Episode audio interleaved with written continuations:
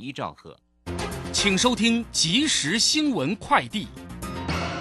各位好，有你两分钟即时新闻快递。原油交易市场较为清淡之际，许多投资人正停下脚步，以观望原油需求情况的进一步线索。国际油价收复了上周部分跌幅，今天呈现小涨。纽约商品交易所西德州中级原油六月的交割价格上涨八十九美分，来到每桶七十八点七六美元。伦敦北海布兰特原油六月的交割价格上涨一点零七美元，来到每桶八十二点七三美元。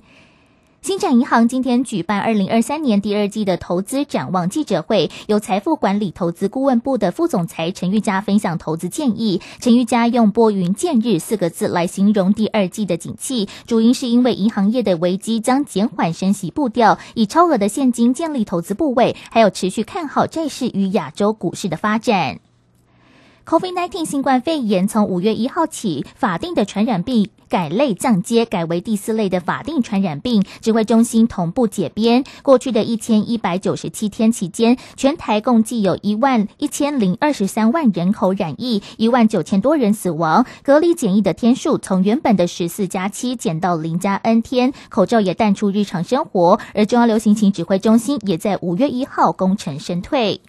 带您关心近期的天气状况。中央气象局表示，今天晚间起东北季风增强，北部宜兰明天整天温度约在摄氏二十度左右，北部和东半部有雨，推估到周四到周六会回温。周六的晚间将有另外一波东北季风影响，但是降温的幅度不大。气象局则说明，本周两波的东北季风的水汽并不丰沛，对于解除南部的旱象帮助并不大。以上新闻由黄勋威编辑，黄子荣播报，这里是正声广播公司。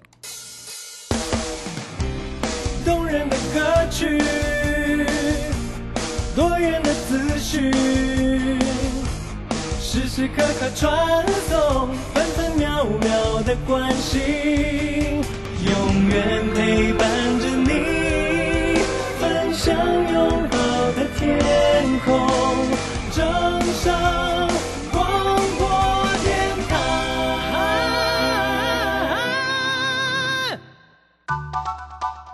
耳朵听正声，眼睛看正声。我们有好听的广播节目，也有好看的影音资讯呢。现在就上 YouTube 订阅看正声，按赞分享，开启小铃铛。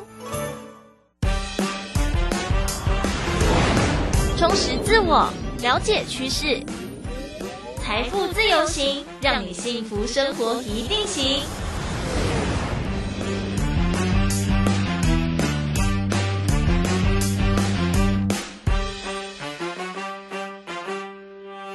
来到 FM 一零四点一正声台北调频台，你收听的是财富自由行，我是微微，持续在周一到周六下午的六点到六点半半小时时光，和大家分享财经、健康、生活大小事。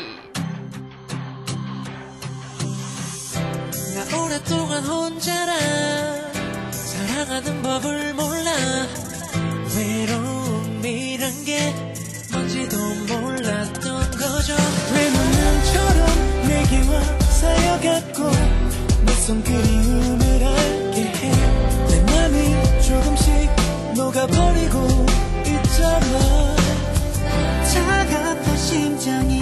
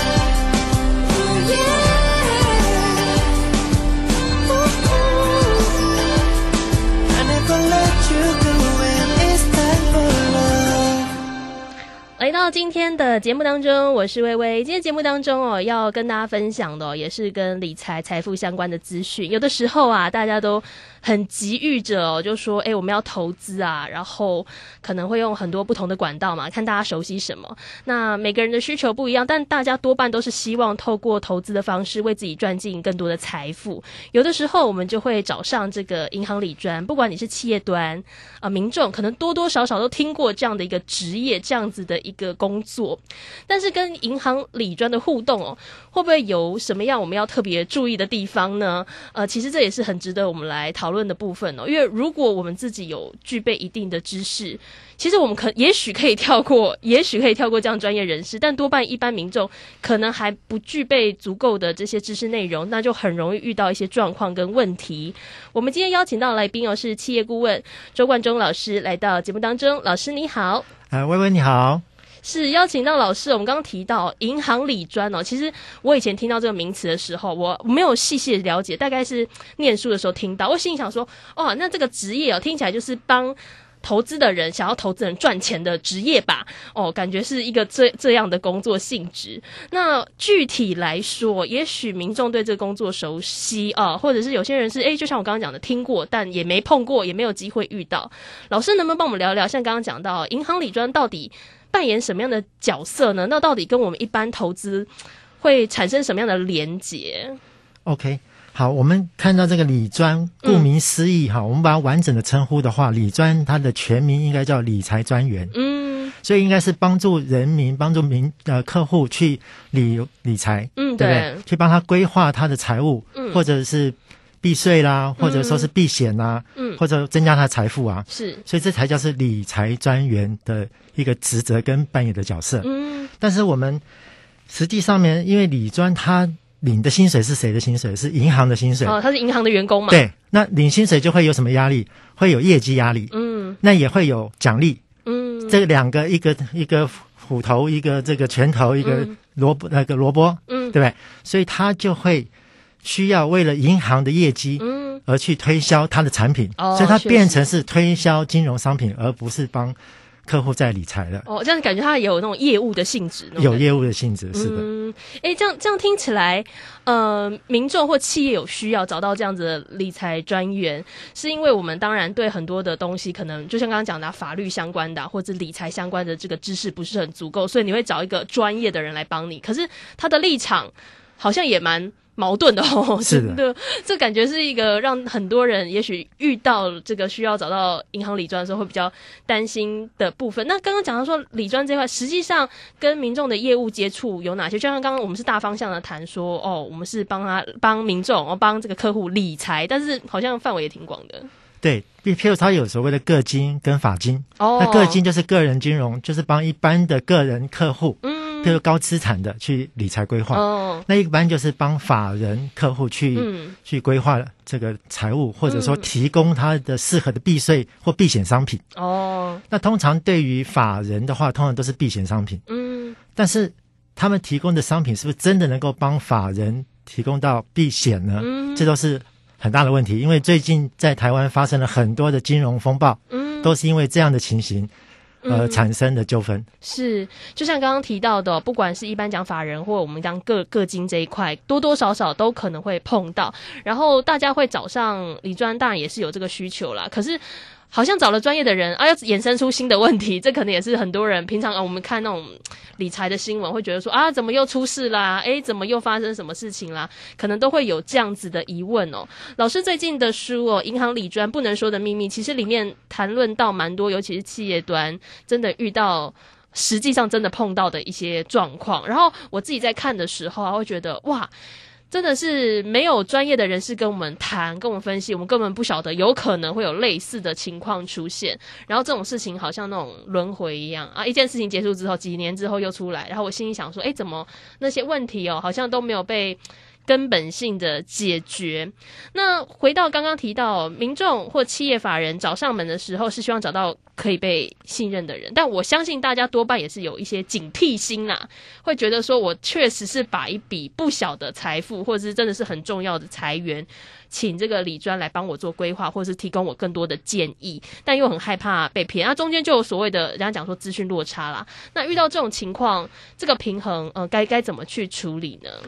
嗯，这一点就关于所谓资讯落差，好，像、嗯像其实一般人，呃，是的确，我我这样子分好了，嗯就是原则上面来讲，如果人民对于理专会有疑虑的话，嗯那理专他要销售商品的时候，是不是就会变得比较困难？哦，对，没错。但是我们看看近年来哈，台湾发生过的一些金融风暴来讲，好像这个现象并不存在。嗯譬如说，二零零八年的时候联动债，嗯那有几万的人受到这个波及跟伤害，嗯，呃，财产受到很大的损失。可是到了二零一五年的时候，又有人民币 TRF 的风暴。嗯。嗯那在这个里面呢，有官方呃，是前面曾经有个周刊曾经提到说，有三千七百户的中小企业受到伤害，可是后来又有人再去统计，有将近一万家的中小企业受到伤害。嗯。那像这样子，然后最近又有这个瑞士信贷的风暴，嗯，所以一直在五六年就会有一次轮回，所以这些东西好像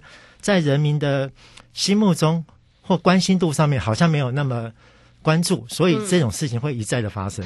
所以就是呃，有些时候人家出事之后会想想办法之后来预防嘛，啊，大家给个警惕，但是好像没有办法给个警惕，或者是还是会出现。老师有自己在刚刚讲说企业做顾问这一块，会不会觉得说啊，怎么这种事情反反复复一直出现，并且刚刚提到呃受害的单位数量其实还蛮多的啊，比我们想象中还要多诶、是相当多，而且金额相当大。我的书里面写的是相当保守的，嗯，但是如果不是官方统计的数量，已经上兆了。哦，不非官方的话都有上兆。那这些因为这些客户哦有很多家其实都已经倒了，嗯因为这个呃，我们以这个人民币 TF 来讲好了，嗯它的当初大部分都是理专嗯，主动的来找到这些企业来哦，做推销的推销的感觉，对，因为哦当初人民币一直在升，在一百零二年、一百零三年的时候，人民币一直在升，所以当时就有这个商品出来，嗯。所以李专就因为这些企业跟银行本来就会有融资贷款的往来，嗯，会有需求啦，对，会有需求，所以这些银行就很清楚知道这些高净值的客户的背景，嗯，所以他们就会来找到这些客户，嗯。然后来给他们推荐说有人民币的这个避险的，嗯。然后可以不用投资本金，嗯。不用投资现金，那你只要有一个额度，嗯。信用额度，但是专业上面叫做风险额度。嗯。那这样子的话，他们就可以不用拿本钱就可以投资了，而且嗯。两三期就可以获利，所以感觉没有什么成本啊，没有成本。对啊，就对大家来讲好像很很肥嘛，简单的对对。对，那事实上刚开始的时候，的确很容易就这些企业很容易就可以赚到好几万的美金。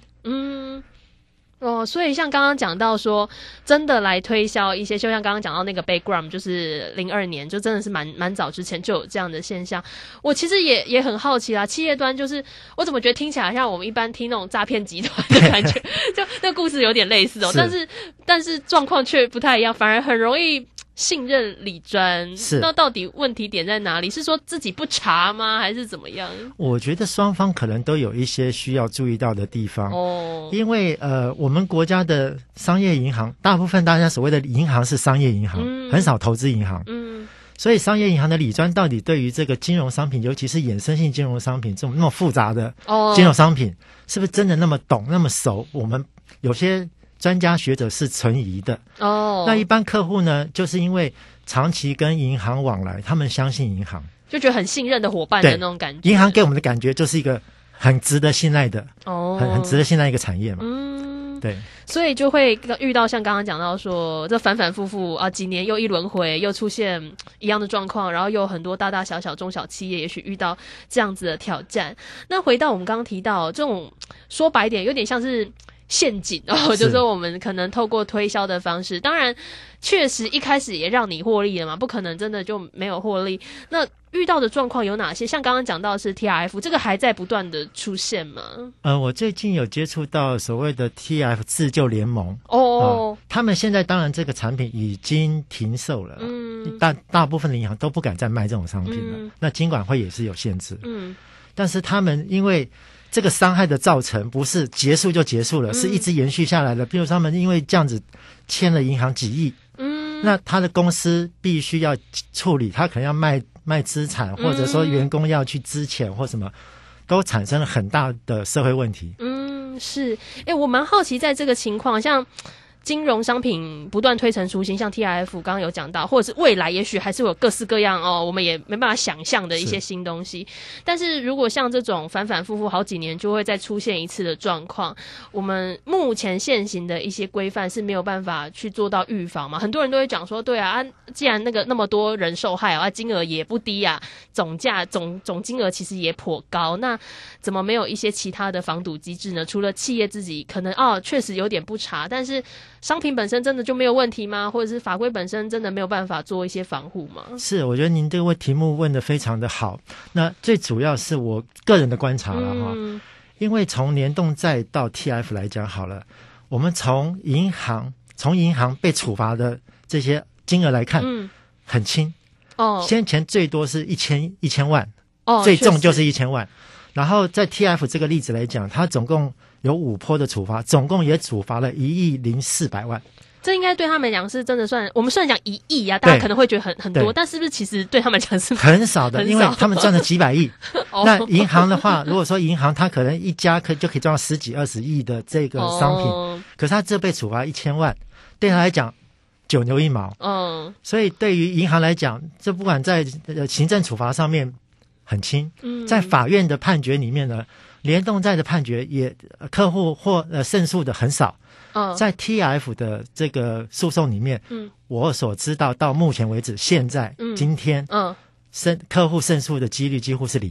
啊，为什么那么低啊？是因为这这件事情就被归价为这是风险吗？就是这样子吗？呃，因为这个太复杂的商品，哦，你要到法院在很短的时间跟法院法官介绍这样的清楚。法官说实在的，他如果不是很专业的，或真的有去操作过这种金融商品的，他无法理解。嗯，那而且在诉讼上面的很多的资料都是在银行方，嗯。客户当初因为信赖银行，我们去银去呃银行去办事情的时候，我们很少会把仔细的看。资料带回来，或很哦仔细的看内容。我们他就是铅笔勾一勾，你知道吗？然后我们就签名、签名、签名，盖对对对章、盖章。对对，那我们就很相信的，就 就嗯签名盖章了。就盖完章之后，里面写什么完全不知道。嗯这种情形在 TF 非常非常多的现这种现象。嗯，其实不，我们刚刚讲到是企业端啦，也同时提醒我们线上的朋友，你真的平常你在做理财的时候，他一直用铅笔给你圈哦，对。荧光笔给你画，跟你讲说这边签名、那边签名、这边签名哦，最好还是要认真看一下。对对对，譬如说以这个 TF 这个案子来讲，嗯，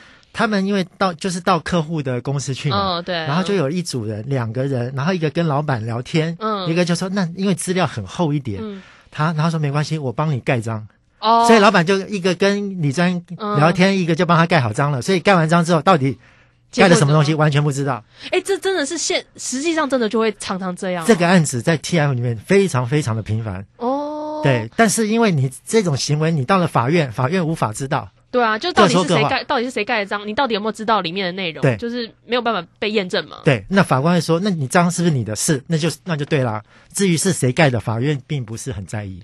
哎、可是其实这样说起来，我们有很多金融商品，有点，尤其像刚刚讲到法人端的哦，企业端的，如果是比较大大笔的，其实也不只是比较复杂的 TIF，很多东西也都这样，就是一一大叠资料啊，然后弄得真的是很复杂，然后我我们又得。盖章啊，不管是我我的会计，或是我的秘书，还是我自己，或者是是他们自己拿我的章盖，都一样。是这种情况，很多金融商品应该都这样吧？这个可能不只是金融，就我们日常生活里面也常常会发生这种事情，所以刚好透过这个机会，可以跟各位听众报告，就说建议任何的文件，嗯，你就算再信任对方，还是花点时间自己看、自己盖，会最安全，因为。太多的情形就是叫法律上叫空白授权。嗯我在一个空白的文件里面，嗯我盖了章，里面写了什么字我不知道。嗯到后来你要去举证说这些字不是我写的，这个不是我授权的，很困难。嗯，就会造成很大的困扰。是，我觉得就像刚刚讲的，也许那个资料真的是很多啦，然后回过头来就是上面就算你看了，你可能也看不懂，对，这才是更难的点啊！最后你又去问李专啊，李专就是那一个角色很矛盾的存在啊。对对，但是这个好像是一个恶性循环，就是啊，我就算想懂。我也要找专业的人来来让我懂啊！可是专业的人呢，他的立场又有点微妙啊，这种情况好像会不断出现。是的，因为像微微您刚刚讲到的，我这本书里面我后面附录有打了所谓的风险预告书，嗯，我是一个字一个字打的，嗯打了一万多字。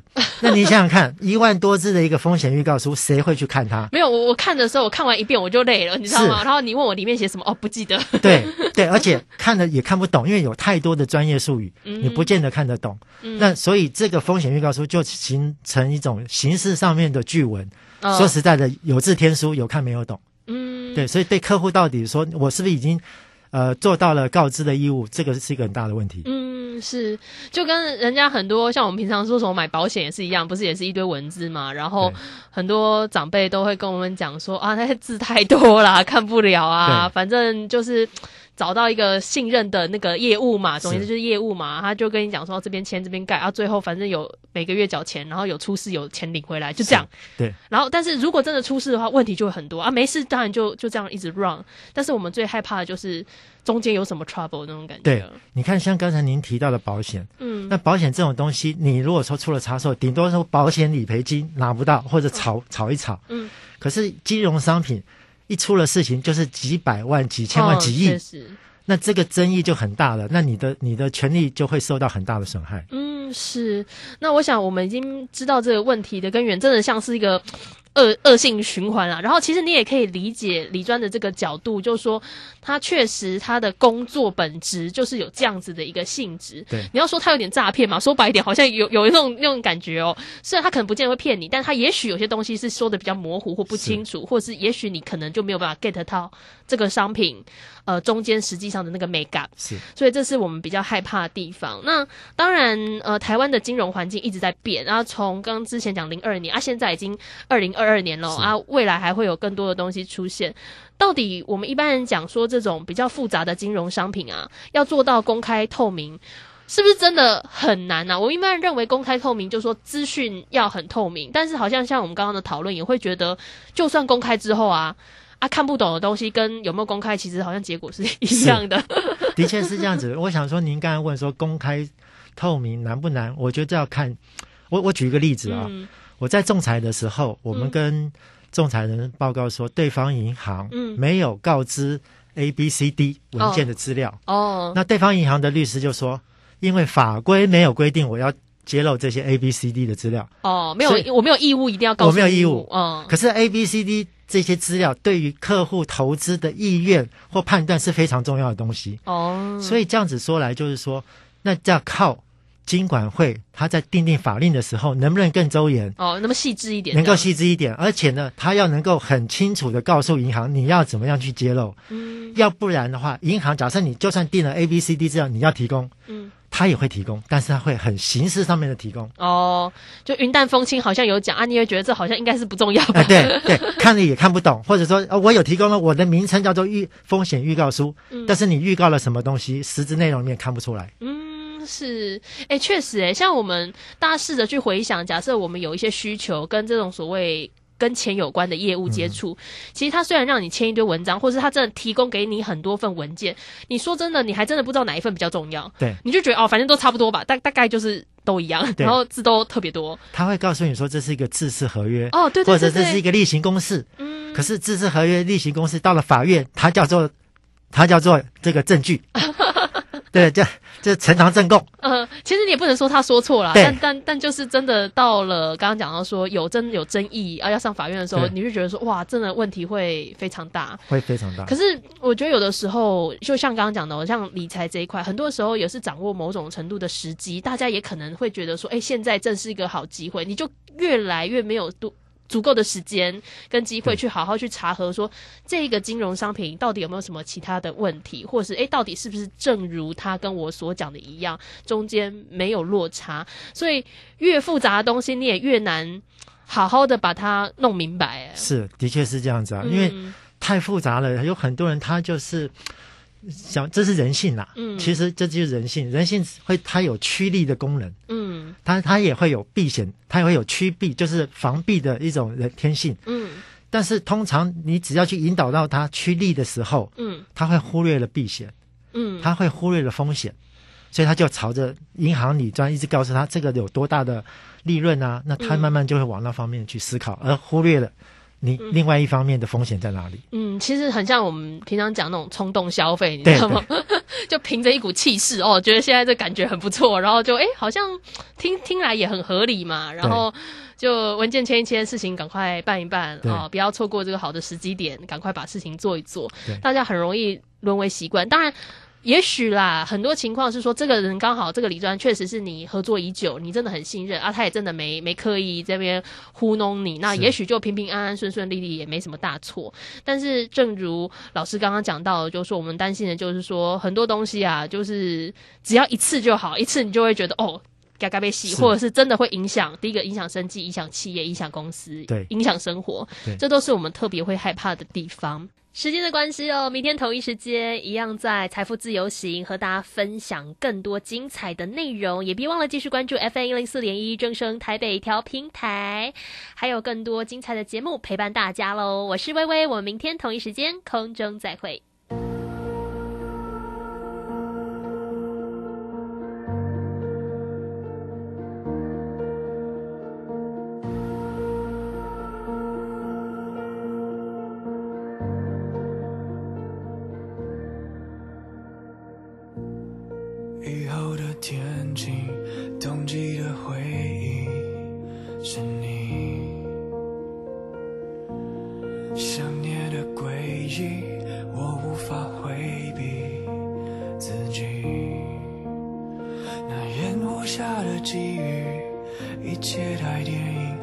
海中与你相遇，划破原本的宁静，默默的陷入心底。偷偷的许下了期许，像这样，就靠在你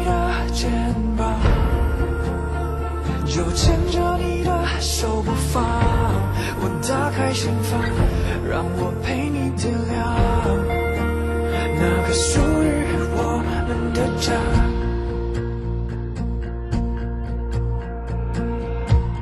星空的夜景。担心讯号不好，听不到想听的节目吗？哎呦，又错过节目的时间了啦！总是不小心错过想听的精彩节目吗？现在只要你有智慧型手机，就可以让你走到哪听到哪。不只有广播及时收听，也有精彩节目回顾。想知道怎么收听吗？赶快打开手机，进入 App Store 或 Google Play，搜寻正声广播网络收音机，让你免费下载，轻松收听。及时收听丰富的生活资讯，点选重听精彩的节目内容。现在就下载手机 APP 正声广播网络收音机，手机带着听，时刻陪伴您。正声 FM 一零四点一，金融资讯永远第一。想要创造财富，就要懂得如何投资操作，寻找契机。大来国际丁兆宇分析师带你掌握股市的投资关键。欢迎收听标股智囊团。标股智囊团由大来国际投资顾问股份有限公司分析师丁兆宇提供。一零八年经管投顾新字第零一二号。本公司与所推介分析之个别有价证券无不当之财务利益关系。本节目资料仅供参考，投资人应独立判断、审慎评估，并自负投资风险。欢迎来我们今天的标股智囊团，我是你的节目主持人费平。现场为你邀请到是大来国际投顾的总经理丁兆宇哥来到我们现场，宇哥好。呃，费平，各位听众朋友，大家好，我是大来国际投顾总经理丁兆宇。来我们看今天的台北股市哦，台北股市呢今天是带量下杀哦，开盘后呢九点半呢以后就开始的一个破季线的支撑，大跌超过两百三十八点，OTC 啊跌幅更重，盘面上呢多达了一千八百多家下跌哦。不过呢部分的军工还有软体 AI 的服务的股票是逆势涨停啊，包含了六七五二的瑞阳，还有东杰资讯，还有军工当中的六五一七的宝盛光，就是我们的好朋友，一马当先攻上涨停板。除此之外，还有我们的千富精密也锁住涨停哦。其实昨天呢，宇哥特别提醒大家两个观察的位置，第一个呢就是一月三十号红 K 的低点，第二个就是季线跟台积电之间的关系。所以很多听众朋友们现在一定很想问说，到底接下来该怎么样来观察，怎么样来操作，是不是要出清我们手上的持股呢？赶快请教我们的专家宇哥。我昨天跟各位讲两个重点，是我说第一个，这个大盘哈，它上攻一万六不过，嗯。啊，没有量，这个大家都已经知道了。对，好，那我特别跟各位讲，杀下来还创造下一次上去的空间。对，好，那我特别讲说，呃，我们就举个例啦，嗯。就你假设是一万五千九百点好了，好。那一万六离一万六只有一百点，对，那攻不上去，嗯。那如果再往下再修正个几百点，那是不是创造下一次再涨几百点的空间？对，好，所以这个观念大家先要有，好，因为题材很多，嗯，所以为什么这个盘你会发现今天杀得很凶？是。九点半不到嗯，它直接是灌破季线。对。好，那第二个你会发现到说，哎，涨停板的加速还很多，是。甚至很多股票都是我早就跟各位讲了，这些股票今天还在涨停板。对，好，那这个盘势其实我们昨天跟各位讲了几个重点嘛。嗯。第一个，记不记得我讲我说，呃，看这个季线扣底值，嗯嗯嗯，有没有？有，好，那我讲说台积电的季线扣底值，事实上是比大盘要更危险一点点，对因为嗯它已经是跟季线扣底值很接近了。我说大概，我昨天讲我说台积电季线扣底值今天大概就扣到五百块钱左右，是，所以刚好是它的股价大概也在这个位阶。嗯，那如果它的股价跌破了这个季线扣底值，它的季线很可能就会转为弯头向下。哦我讲到这个观念，我说台积电比较危险。对，好，那大盘它还有一个空间，因为它离这个季线扣底值还有一段距离。嗯我说可是两个观察重点嘛，对，第一个是一月三十号那个跳空开红盘，农历红盘那个红 K 的一个、呃低点位置，对，啊一万五千呃一万五千两百六十几点那个、嗯那个那个位阶。是。啊。那第二个我是就讲说季线扣底值嘛，对。我对对不起季线的位置嘛。位置好，嗯。那问题是说季线大盘大盘的季线虽然是上扬的，嗯，啊，那的的确确是一个这个有效这个支撑没有错，嗯对。而且大盘从去年的十月份的低点哈，去年大盘十月份的低点，那那那个时候起涨的时候呢，嗯。是一万五千，呃，应该这样讲哈，那个时候大盘起涨是一万。呃，应该这样讲，那个时候是一万两千六百二十九点，嗯哼，那个去年十月份的低点，对，从那个低点开始往上涨，好，它没有一次嗯。跌破季线，，OK，啊，嗯。各位，你你再注意一下，从去年十月底嗯。一二六二九波段低点开始涨到昨天，大盘没有一天是有效的跌破季线，甚至不要讲嗯。有效了，嗯没有一天收盘是跌破季线的。OK，所以为什么今天在九点半之后会出现嗯这么卖压？嗯哼，那其实我在早上八点多的时候，我给我客户的讯息哈，嗯哼我已经点出这一点了。好，就是跟大家谈的这些重点都一样。对我说台积电的位置